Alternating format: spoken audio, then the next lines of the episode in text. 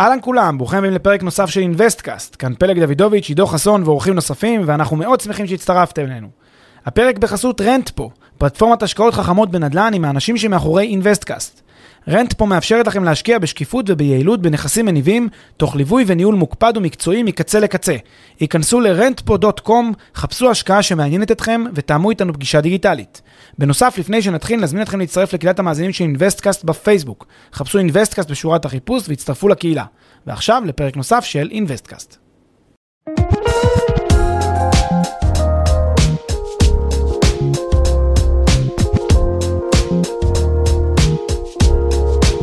בוקר טוב פלג, בוקר אור עידו. מה קורה? בסדר, ואתה? אני מצוין, אז אנחנו מדברים היום על אה, הברווזון המכוער בעולם הנדל"ן, כן? על אה, נכסים אה, שנראים ומתנהגים כמו הצרות של uh, כולנו ביחד ביום רע.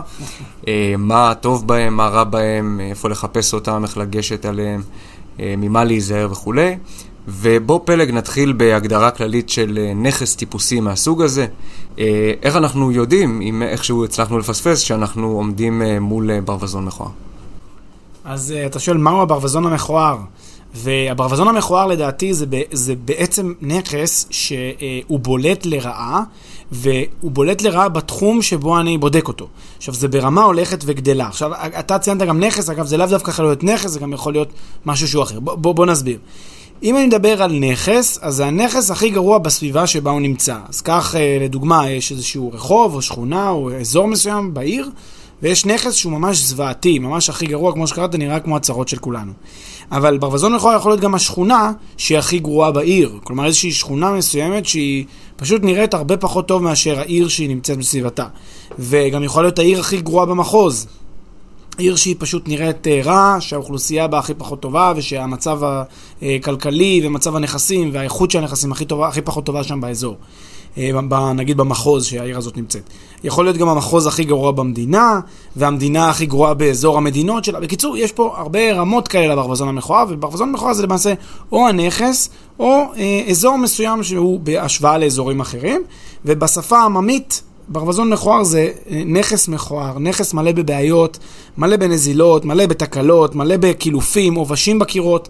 נכס שאתה לא רוצה, מה שנקרא, להתקרב אליו אם אתה, אם, אם אתה בן אדם נורמטיבי ורגיל. יפה, אז בוא נדבר באמת על נכס ברמה העממית, ובעצם אתה אומר שבכל מקום ובכל זמן יהיה ברווזון מכוער, כי הוא תמיד נמדד ביחס לקבוצת נכסים אחרים, כן? כלומר, בתפיסה שלך אין איזה קו אובייקטיבי, אבסולוטי, שמתחתיו נכס נחשב לברווזון מכוער, ומעליו הוא סתם נכס שדורש אה, שיפוץ או משהו כזה.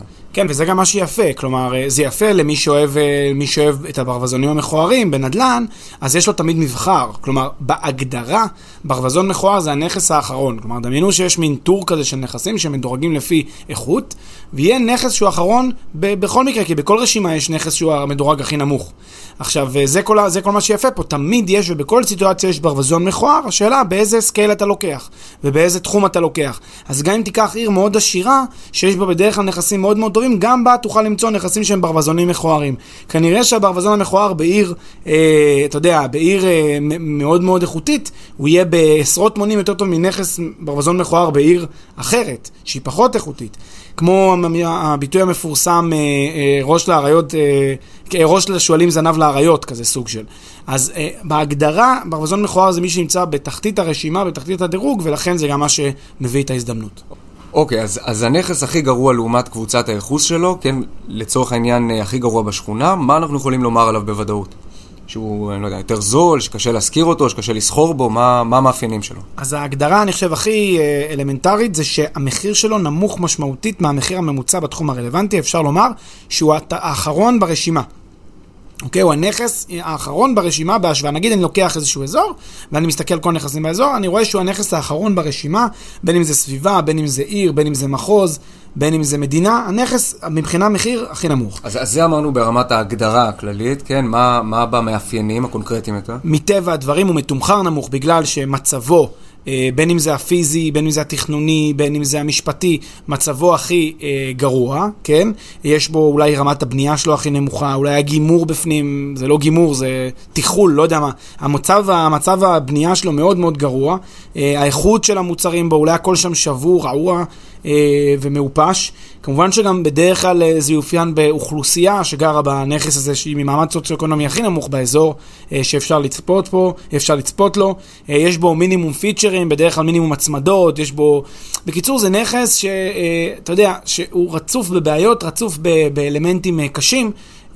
וזה אני חושב המאפיינים שלו. יפה, אז לפני שנשאל למה כדאי אם בכלל למצוא נכס כזה, בואו נדבר על איך ואיפה אפשר למצוא אותו? אז זה מאוד פשוט האמת. אה, אם אני עכשיו אה, חושק בשכונה מסוימת, אה, בעיר מסוימת, נגיד אני רוצה להשקיע בשכונת הדר בחיפה, ואותי מעניין להשקיע שם, אז אני אלך, כן, לאתר חיפושי הדירות החביב עליי, ואני אכתוב שם שכונת הדר בחיפה, ואז אני אבקש לעשות, לסדר את הרשימה מהנמוך לגבוה.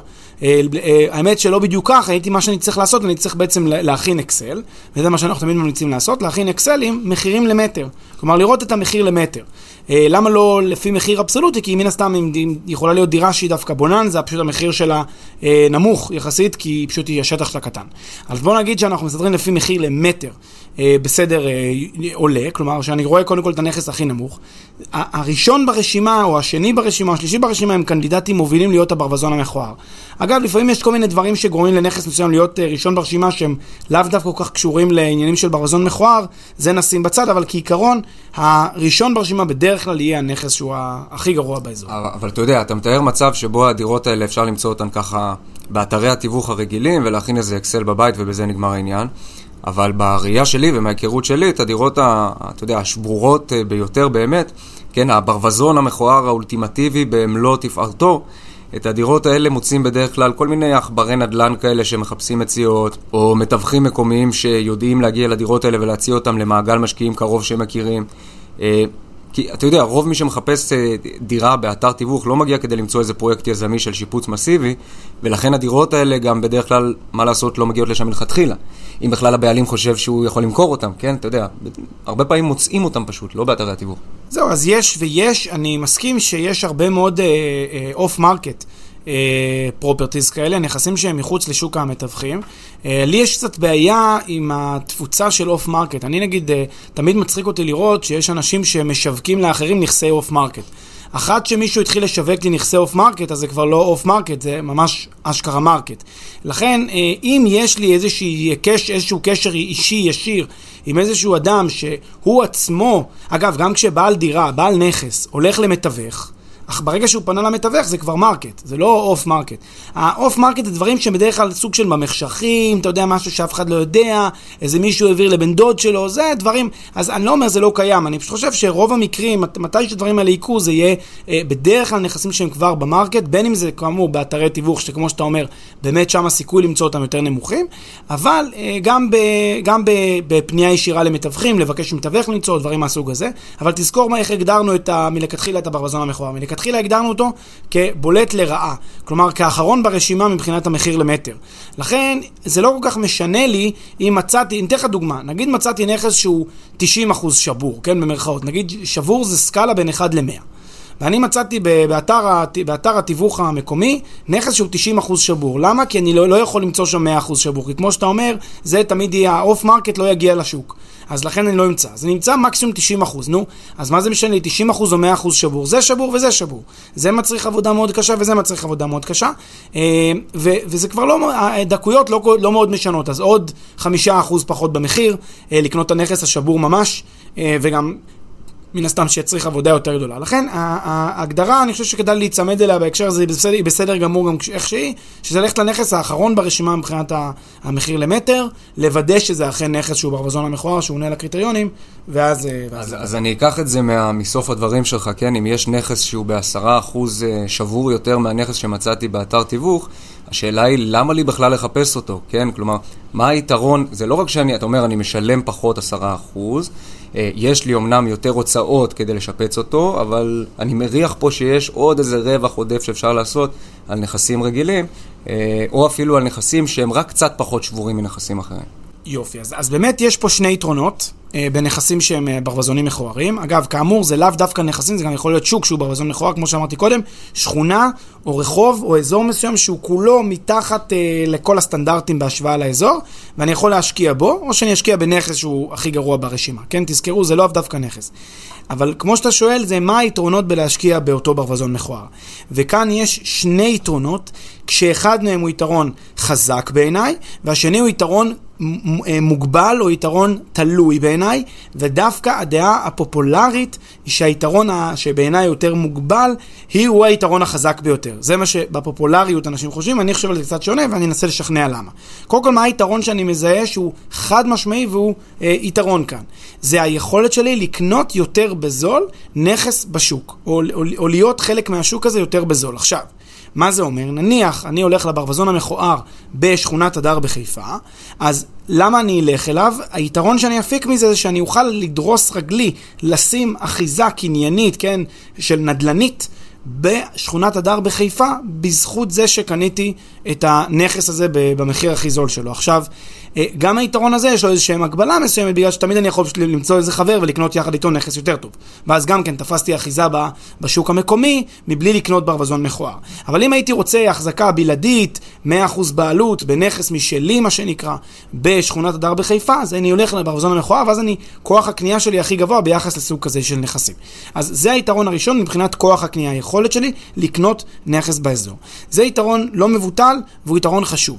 היתרון השני, שזה היתרון שרוב האנשים מזהים אותו כיתרון המרכזי, הוא אותו יתרון שאני רוצה להתעכב עליו, הוא הנושא של הפוטנציאל.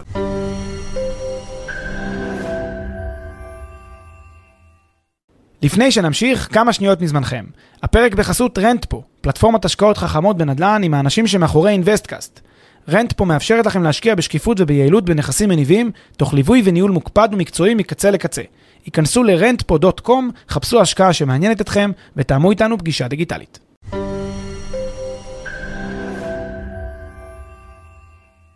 אז באמת עוד לפני שנדבר יותר בהרחבה על הפוטנציאל, קודם כל אמרת שהיתרון המרכזי הוא כוח קנייה, כלומר שאפשר לקנות את הדירה בזול, או אפשר בכלל, אתה יודע, שתהיה דריסת רגל בשוק, אבל ברור מאליו שבדירה מהסוג הזה אתה תצטרך לדחוף פנימה עוד לא מעט כסף כדי להפוך אותה לכזאת שיהיה אפשר להשכיר או למכור בקלות. אז גם אם בסופו של תהליך יש הסתברות לא נמוכה שהסכום הכולל שהושקע בפרויקט יהיה נמוך יחסית, זה עדיין לא הופך את כוח הקנייה ב overall לנמוך באופן משמעותי ביחס לאלטרנטיבות. כן, כלומר, עדיין צריך להגיע עם הון עצמי או עם uh, הלוואה יחסית uh, משמעותית ממילא, אז זה דבר אחד. ודבר שני, אתה יודע, לפני שמדברים על הפוטנציאל, יש גם סיכונים שכדאי להתייחס אליהם, בעיקר בדירות מהסוג הזה, בעיקר אם לא לגמרי יודעים מה עושים, בעיקר אם לא uh, מספיק מנוסים, ואולי גם על זה נגיד כמה מילים. כן, אז, אה, אז אתה נגעת פה בש, בשני חסרונות, לפני שבאמת ניגע בפוטנציאל שיש כאן. Uh, החיסרון הראשון שציינת זה שכשאני קונה את הנכס הזה הוא לא מוכן. יש שיאמרו אפילו לא ראוי למגורים. אני אתן כמה דוגמאות סתם כדי לסבר את האוזן מה זה נכס לא ראוי, אנשים קשה להם לדמיין מה זה נכס לא ראוי למגורים. אבל יש נכסים שהם ברמה שהצנרת לא מחוברת, כלומר אין, אין, אין מטבח. אין שירותים, כלומר, להשתמש בשירותים אני צריך לשירותים של השכנים, עד כדי כך. יש נכסים שכל הקיר הוא בצבע שחור, אה, או כל הקיר מקולף ברמה שאי אפשר, אין, אין, אין, אין, אין, כי צריך פשוט לבנות חדש.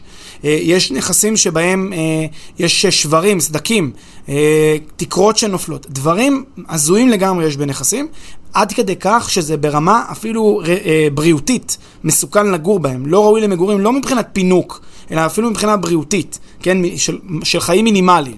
אז במובן הזה, אה, אה, כשיש לי נכס כזה, אז אתה צודק בזה שאתה אומר, הרי מה זה יעזור לקנות אותו בזול? הרי אם אני צריך עכשיו, כדי שמישהו בכלל יוכל לחיות בו, אני צריך להשקיע איזה שהן עלויות מינימליות כדי להרים אותו, ולכן זה בעצם מייקר לי אותו. אז קודם כל אתה נוגע בחיסרון הראשון. לא, לא הייתי אומר, תראה, ב overall יכול להיות שבסופו של דבר תצליח להפיק ממנו רווח, ועל זה נדבר אולי בקרוב, אבל... היתרון של הדריסת רגל קצת הולך פה לאיבוד, כי אמנם אתה קונה בזול, אבל דוחף עוד המון המון כסף בתהליך. אז אני מאוד מסכים עם מה שאתה אומר, ואגב, אם כבר אתה נגעת בנקודה, אתה קצת uh, מקדים את המאוחר, ואני רוצה להגיד מילה בהקשר הזה, בעצם כשמה ש- שמשתקף מהדברים שלך, זה בעצם שצריך להסתכל על זה כאל נוסחה. כלומר, אם יש לי פה נכס שהוא ברווזון מכוער, וצריך בעצם להשקיע בו כדי להביא אותו להיות ראוי למגורים מינימליים, אז אני צריך בעצם להוסיף למחיר שלו כשאני קונה אותו, ביום שאני קונה אותו, עוד איזשהו שיפוץ מינימלי כדי להביא אותו בכלל לראוי למגורים, כדי שאני אוכל להשוות אותו עם נכסים שהם קצת יותר יקרים ממנו והם כבר ראויים למגורים. אתה מבין את הכוונה? כלומר, אני יכול לקנות ב-800 אלף שקל נכס, כשבשוק הנכס הבא אחריו, שהוא כבר ראוי למגורים, זה 850 אלף, אז אני חייב להבין, אני לא משלם 800, אני משלם 850, כי אני חייב, לה, או 840, כמה שלא יעלה השיפוץ, כדי בעצם להביא אותו בכלל למצב שאפשר יהיה לגור בו, אם הוא לא ראוי למגורים מלכתחילה. אז זה אני שם כהערת אגב לנקודה, אבל אתה, אתה כן נוגע פה, אתה כן צודק בכך שאני חייב להתחשב גם בעלויות אה, של בעצם של, ה, אה, של השיפוץ, או כדי להביא אותו למצב שהוא ראוי למגורים, אה, כדי שהוא, באופן בסיסי. אה, אז זה דבר ראשון. אה, אבל אז, אז הדבר השני, אני חושב שרלוונטי כאן, זה נושא הסיכון שגם אליו התייחסת, אה, ובאמת, בנכסים מהסוג הזה, יש גם הרבה מאוד סיכונים שגלומים בהם. הם אה, הרבה פעמים, אתה יודע, מצד אחד אתה יכול להגיד, טוב, אה, מה כבר יכול להיות מסוכן כשאתה, כשאתה מצפה לרע מכל? כלומר, שכשאתה רואה שהתקרה נפלה, אז כאילו, בגלל, בגלל רטיבות, אז כאילו כבר עברת את השלב שאתה יכול לדמיין מה יקרה יום אחד, אתה במובן מסוים כבר אין לך סיכונים, כי כבר הכל יתברר כקטסטרופה. אבל כמובן שעכשיו צריך להבין מה זה אומר להרים את התקרה, ומה זה, זה אומר עכשיו, אני לא יודע, קשה לי להבין את זה אפילו, כמה יעלו הדברים האלה, אם אני אצליח למצוא בעל מקצוע מספיק אמין, שידע לטפל בזה, שלא, שלא יהיה מצב שאתה יודע, אני אוציא הוצאות ואני אתחיל לבנות, פתאום יגידו לי, תשמע, זה בלתי אפשרי, לא, לא ראינו שזה את כל הבעיות פה. עוד לא. קיצור, יש פה המון סיכונים שנלווים לרכישה של, של נכס כזה. אה, אני... עוד משפט לפני שאני אה, אתייחס גם לנקודה שאמרת קודם על דריסת הרגל, כי גם היא מעניינת. עוד, אה, עוד סיכון אחד זה נושא, ה, אה, ה, או לא סיכון, עוד, עוד אה, חיסרון בנכס מהסוג הזה, זה העובדה שמדובר בנכס לא כיפי. לא כיף לקנות נכס כזה, שאתה, שאתה רואה עובש בעיניים, שאתה רואה את הבלגן, שאתה רואה את ה... שאתה מריח סירחון, שאתה רואה את הצינורות של הביוב מכל... זה לא כיף, זה פשוט תחושה לא נעימה. ואנשים שאוהבים נדל"ן, לדעתי, לפחות אני ככה, אני אוהב, אתה יודע, את הגיאומטריה של הנדל"ן, דווקא את הניקיון, את היופי, את ה... אין בעיה לקנות משהו שטעון שיפוץ, אין בעיה לדמיין את. איך זה ייראה לך השיפוץ, אבל לפחות שאתה מקבל את מה שאתה קונה, לפחות שזה ייראה, אתה יודע, מינימלי, שזה יהיה לך יפה בעיניים, עוד, עוד אפילו לדמיין את זה, אבל אם אתה רואה את זה מעופש לגמרי, לגמרי הרוס עכברים, אתה אפילו לא יכול לדמיין איך זה ייראה לא, טוב. זה כבר עניין של חזון, אתה יודע, יש כאלה שיגידו שזה הכיף בנדל"ן, לא לראות אותו יפה, אלא לדמיין אותו יפה אחרי מה שתעשה לו, ו... גם מה שתרוויח ממנו. לגמרי, אז זה כבר באמת עניין של טעם, אני מסכים, אה, וזה נקודה. אני רק רוצה באמת להתייחס למשהו קטן אה, אחד שאמרת, אה, וזה הנושא של האם אני צריך בעצם להבין, תראה, גם, גם כשאני אקנה נכס שהוא לא ראוי למגורים היום, אם להיות כנים, אנחנו לא חייבים בעצם להשקיע את עלויות השיפוץ כדי להביא אותו להיות ראוי למגורים. אה, וזה נקודת דריסת הרגל. בוא קח לדוגמה, נניח אני קונה היום נכס שהוא לא ראוי למגורים ואין אה, נכס אה, גמור, בסדר? ואני מחזיק בו. ואפילו משלם את ההוצאות שכרוכות בהחזקה שלו, כן, שזה בדרך כלל, אני, אני רק ארנונה, אין לי עוד הוצאות בהקשר הזה, והנכס הזה אה, לא ראוי למגורים. אני יכול גם להחליט שאני לא, לא משפץ אותו, יש הרבה אנשים שיש להם כל מיני אה, מגרשים עם איזשהו נכס ישן-ישן, הם לא רוצים לשפץ אותו, מחזיקים אותו ככה, לא גרים בו, לא, לא כלום. הנכס עומד ריק, אז משלמים את הארנונה, נכון, זו הוצאה, אבל אתה אומר, בסדר, יום אחד מישהו יבוא ויקנה ממני את הנכס הזה, ובינתיים אני אהנה מעליית המחירים בשוק. זה קורה. אז זה לא, לא unheard of, אה, ואפשר גם את זה לעשות. נכון שזה כמובן לא, לא פתרון, וזה גם דבר שהוא, אה, שהוא לא, לא, לא ראוי. אבל זה בגדול החסרונות שלה. יפה. אז, אז בואו, אחרי כל הדיסקליימרים המתבקשים, בואו נדבר על, אה, על הפוטנציאל, על למה מעניין בעצם לקנות נכס כזה באמת. יפה. אז כאן אני רוצה להפריד בין שתי עמדות. או בין שתי גישות. גישה אחת זה גישת, הגישה הפופולרית. אה, ואנחנו מוצאים היום, אנחנו, אתה יודע, אנחנו מכירים הרבה מאוד גם שחקנים בת, בתעשיית הנדל"ן וגם אנחנו מכירים אנשים פרטיים אה, בשוק, ואתה רואה שבאמת בתעשיית הנדל"ן השחקנים הגדולים אה, מתרחקים בדרך כלל מסוג כזה של נכסים, מהשחקנים הגדולים באמת, כן, הם מתרחקים בדרך כלל מסוג כזה של נכסים, אפילו יקנו, גם נתתי פעם דוגמה, אני חושב, באינבסקאסט באחד הפרקים, שסיפרתי שקבוצות יזמיות גדולות, הרבה מאוד פעמים קונות דווקא נכסים, קרקעות, מגרשים או מבנים אפילו במקומות מעולים, במצב ממש ממש חזק, כי הם מאמינים שהם יודעות לעשות את העוד אקסטרה אחוז על פני כל אחד אחר, ואיכשהו עדיין להפוך פה מודל שהוא מודל רווחי, גם יש להם יכולת לגייס כסף יותר בזול וכולי, אז יש להם סיבות טובות לעשות את זה. אז הם בדרך כלל מתרחקות מנכסים שהם כל כך עלובים, אה, ומי שכן אוהבים את הנכסים העלובים זה כמו שאתה באמת אומר, ההמון. ולמה ההמון אוהב את הנכסים העלובים? בגלל הפוטנציאל. כלומר, כשאחד מריע, מה, שאתה, מה שאמרת קודם, כשאחד רואה עכברים וריח של, אה, אתה יודע, של אה, דברים לא נעימים, אז אחר רואה את, את מכרה הזהב שיש כאן, ואני רוצה לצנן טיפה את ההתלהבות ולהגיד שכנראה בהקשר הזה, אה, יש פה, יש היגיון בטענת הפוטנציאל, כמו שגם יש איתה בעיה בטענת הפוטנציאל, ולכן אה, בהקשר הזה אנחנו לא באמת, לא באמת יודעים אה, מה, מה המצב הנכון לאשורו, כל מקרה לגופו. וזאת באמת הנקודה, אני חושב, שצריך להבין בנושא הפוטנציאל. קודם כל בוא נבין שאם הנכס הזה תומחר ב-100, בוא, בוא, בוא, בוא ניקח נגיד את הרשימה הזאת של הנכסים בשכונה, כן? ראיתי שהנכס הזה הוא, הוא מתומחר ב-100 שקל למטר, בסדר? והממוצע בשוק זה 150 למטר. אוקיי? אז אנשים חושבים בראש, מה אנשים חושבים? אומרים, תשמע, הממוצע בשוק זה 150, הנכס שלי הוא 100, אז אני בוודאות מובטח לי פה ה-150, כי אני אומר, אני אעשה שיפוץ, אה, אה, אה, אשפר את הרמה של הנכס שלי, והנה יש לי פה 50 כסף על הרצפה. זה, זה הרי טריוויאלי. זה אפילו לא, לא לקחת נכס, להפוך אותו לנכס פרימיום, זה כולה להעלות אותו לרמה של נכס ממוצע. זה לא כזה קשה. כן? זה בתפיסה של אנשים. אז בעצם הם אומרים, שמע, כשאני קונה אותו ב-100, יש לי 50 על הרצפה. קודם כל, ברור שה-50 האלה הם לא לרצפה, כי ברור שאני צריך מה-50 האלה להוריד את מה? את עלויות השיפוץ, נכון? אז קודם כל זה כבר לא 50, זה בעצם ה-50 פחות עלויות השיפוץ. עכשיו, נגיד הורדתי את עלויות השיפוץ, נשארתי נגיד עם 20. אז עכשיו יש לי 20 רווח קל, הם אומרים. ואז בעצם צריך לבוא ולשאול את השאלה, למה יש את ה-20 האלה? האם ה-20 האלה הם בגלל ש... אה, אני היחיד שרואה את הפוטנציאל ואוהב את הריח הנעים שיש כאן, או בגלל שאני היחיד שרוצה לקחת את הסיכון, או, או שפשוט אולי בגלל שהשלושים האלה שעולה לשפץ הם לא ודאים. ואולי כשאני רואה 30, מישהו אחר רואה 50, מישהו אחר רואה 60, מישהו אחר רואה 80, ואולי למעשה כשאני לקחתי 30 זה מעין הערכת חסר, או לא יודע מה, אולי משהו, הנחה לא, לא מספיק טובה. וזה, וזה הרבה פעמים הסיכון, זה הסיכון למעשה. זה לב העניין פה, ולמעשה כשאני לקחתי את ה-30, יכול להיות שטעיתי. עכשיו, זה לא שטעיתי... אגב, יכול להיות גם שהיית איש מקצוע מצוין, אבל לא ראית משהו שהולך לקרות בדרך בתהליך, כי אתה לא יכול להיות מקצוען בהכל. אתה לא יכול גם להבין קונסטרוקציה, ואתה לא יכול גם להבין, אה, לא יודע מה, אינסטלציה, ואתה לא יכול לראות את הכל, ולפעמים דברים מתגלים, אתה יודע, במעלה הדרך. ואז באמת 30 הופך ל-40, ו-40 ל-50, ולפעמים 50 ל-60, ואז אתה כבר בהפסד. ולפעמים לא. אבל כמו שאמרת, כל מקרה לגופו, ו- ונמשיך, בואו בוא נמשיך מאותה נקודה. אז, אז באמת, זה, זה באמת, בדיוק סיכמת יפה את לב העניין כאן, כי השלושים האלה שאני תמחרתי, זה תמחור שלי. אני עשיתי בראש את החשבון כמה יעלה השיפוץ. עכשיו, אני מוצא שהרבה מאוד אנשים, מה הם עושים? הם יסתכלו על נכס שהוא כל כך uh, חורבתי, ואז יקרה אחד מהשניים. או שהם יעשו חשבון מאוד ככה, אתה יודע, אצבע באוויר, מאוד uh, uh, uh, פזיז של עלויות השיפוץ, וגם מאוד יתמחרו בחסר את הסיכונים.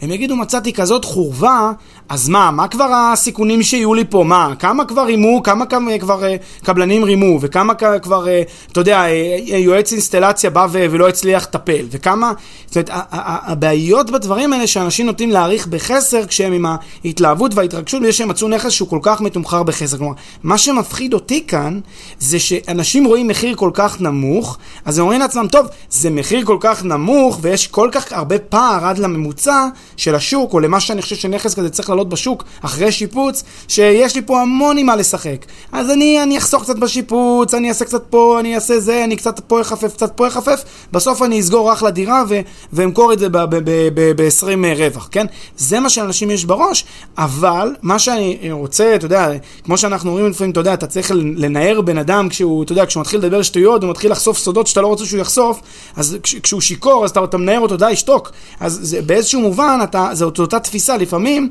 במובן הזה צריך גם להזכיר לאנשים שהיו פה רק הבוקר עוד איזה 20 לפניכם, ויהיו עוד 50 אחריכם, וכנראה כל אותם אנשים לא פחות מומחים בקונסטרוקציה ואינסטלציה ובתכנון ומכם, וכמו שאמרתי, יזמים גדולים בדרך כלל לא מתקרבים לנכסים האלה, בדרך כלל לא תראו יזמים גדולים מתעסקים בכל החורבות האלה באופן, אני אומר, כוללני וגורף, אני פשוט רואים את זה, תראו את הדיווחים של החברות הבורסאיות וחברות הנדל"ן גדולות, איזה נכסים הן קונות, בדרך כלל זה נכסים בסטנדרט יותר גבוה, ואם הן עושות שיפוץ זה, זה במקרים חריגים בכלל, הם בדרך כלל יקנו קרקעות או דברים מהסוג הזה, אבל הם בדרך כלל יקנו נכסים טובים, אזורים טובים, הם מאמינים מאוד בזה.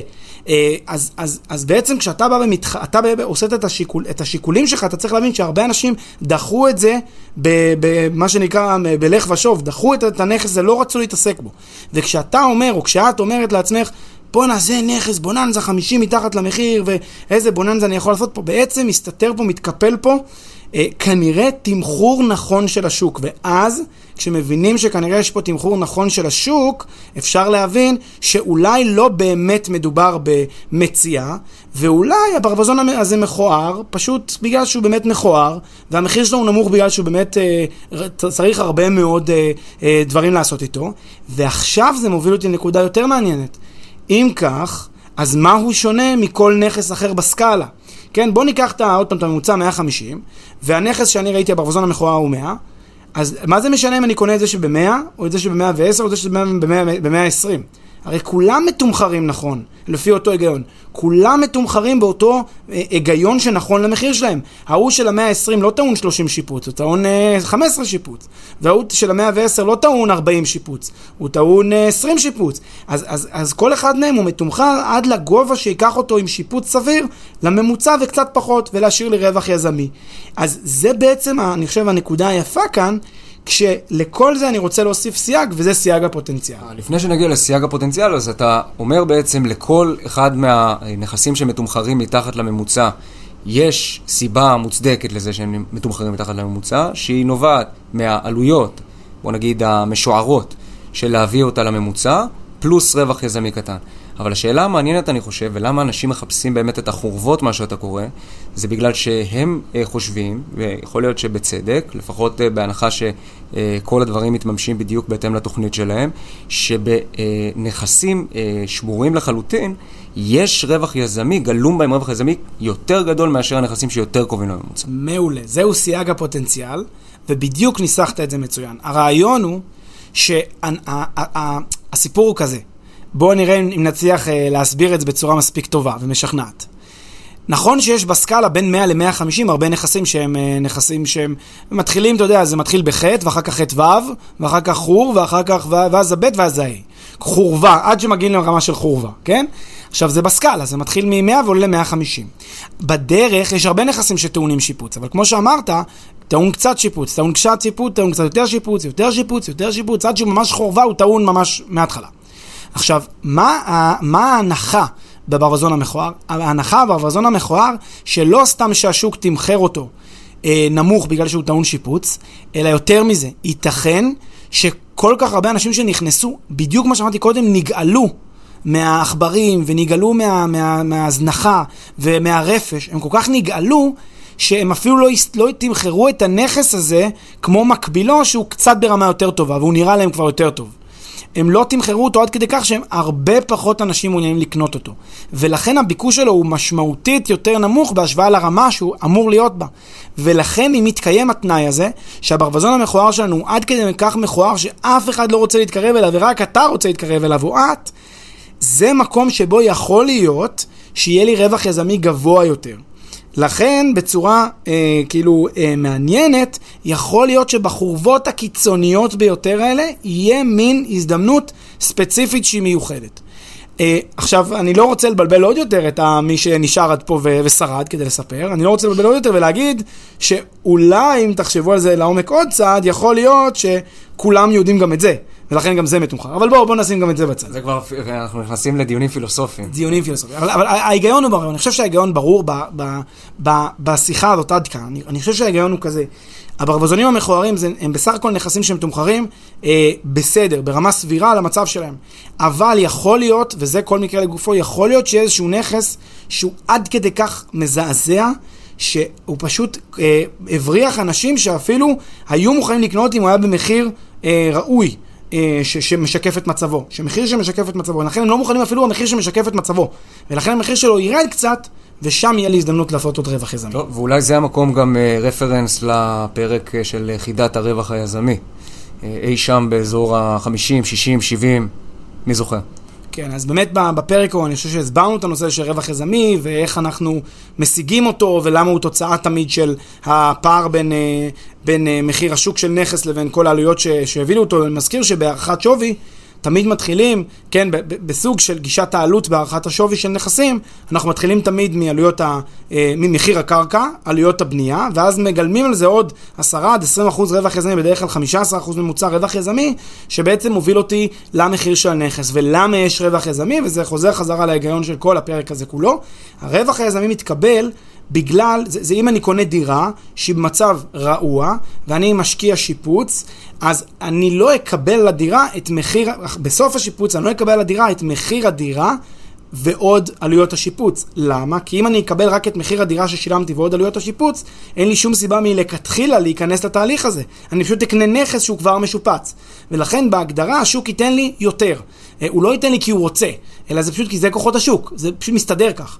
ואז יוצא שאני מקבל פער של בערך בין 10 ל-20 אחוז יותר מאשר הסכום של אה, אה, מחיר הקרקע, או יותר נכון מחיר הנכס, פלוס אה, עלויות השיפוץ, אז אני אקבל עוד 15% בערך ממוצע רווח יזמי. וכמובן ששוב, אם זה ברווזון מכוער ביותר, שמבריח אנשים, אז הרווח היזמי אפשר לצפות פה 20, אפילו 25% רווח יזמי, רק על העובדה שאני הייתי, הייתי מוכן להיכנס שם ולהתעסק עם כל העכברים וכל הבלגן שהיה שם, ואחר לא היה מוכן להתעסק עם זה, ולכן אה, הוא תמחר לי את הנכס אפילו קצת יותר זול. זה, זה בעצם הרעיון. תודה פלג. תודה רבה עידו.